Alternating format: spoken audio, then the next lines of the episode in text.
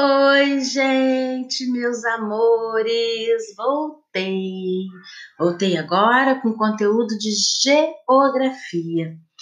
A gente, eu vou ler para vocês, vou explicar a atividade, ok? Então vamos lá, prestem bastante atenção, tá bom? Água e geração de energia. Eletricidade de onde vem? A energia elétrica é parte integrante da vida das pessoas, seja na cidade ou no campo.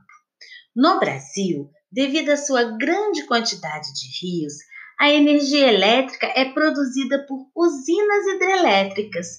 Nelas, as águas são represadas em locais altos, formando imensos lagos.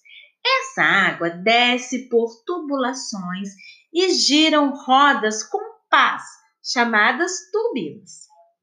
As turbinas acionam os eixos dos geradores de eletricidade.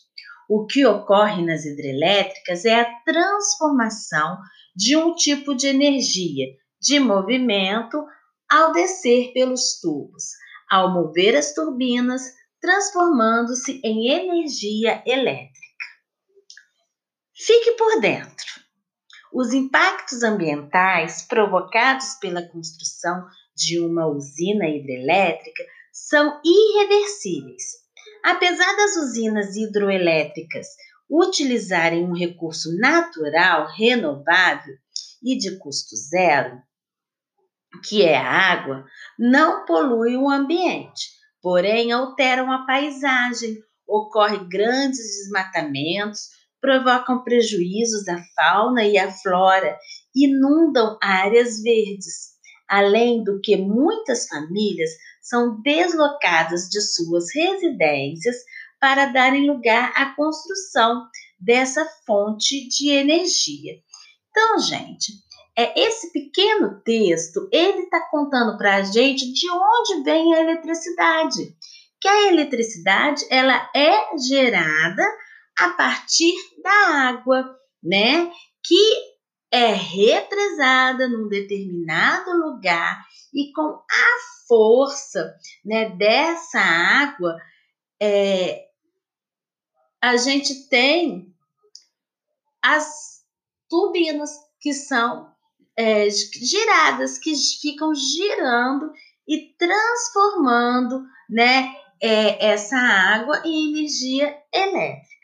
Só que o texto também fala da questão dos impactos ambientais, que é um grande problema, porque a água ela não polui, né? Então a gente pode dizer que é uma forma de energia limpa. Porém, para eu ter essa represa, eu preciso de fazer com que é, lugares sejam inundados eu tenho que represar essa água.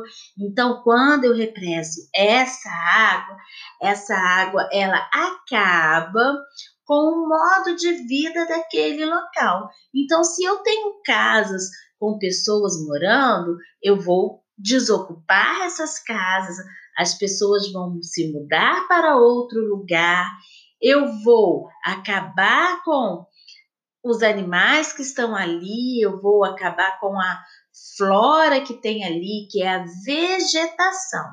Então, é um ponto negativo quando a gente fala de geração de energia através das hidroelétricas. Mesmo que se tenha todo cuidado, né, de tirar as pessoas, de retirar os animais, muita coisa ainda fica perdida nesse lugar que a água foi represada. Número 1. Um, faça uma lista escrevendo no seu caderno em que você usa a eletricidade em sua casa. Então, preste atenção. Você precisa de eletricidade para quê? Aí você vai escrever quais são as coisas que você faz na tua casa que precisa da eletricidade. Exemplo, assistir televisão, é, ligar o micro-ondas, liquidificador, tem alguns fogões que são elétricos, de repente na casa de vocês tem, o chuveiro elétrico. Então, para quê? Carregar o celular, né, a bateria do celular. Pensem aí e escrevam. Pegando o caderninho de geografia, colocando a data de hoje, 23 de 6 de 2020, atividade 1 e as respostas, ok? Atividade 2. Releia o texto e responda.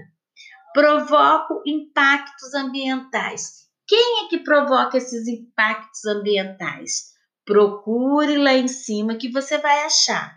Sou parte integrante da vida das pessoas. Quem é que faz parte da vida da gente que a gente precisa para fazer um monte de coisa? é utilizada para gerar a energia elétrica.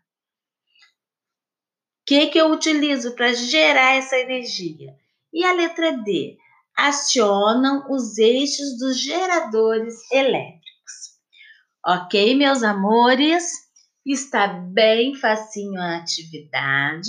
Se você teve a oportunidade de ter essa folhinha com esse texto, corte, coloque no seu caderno, cole bem bonito, que é mais uma folha que você pode usar depois para os seus estudos, tá bom? Então, ó, por hoje é só. Eu não preciso contar para vocês que eu estou morrendo de saudades, porque vocês já sabem disso, mas eu tenho uma esperança muito grande de que a gente ainda vai se encontrar. Ok, meus amores? Um beijo no coração de vocês.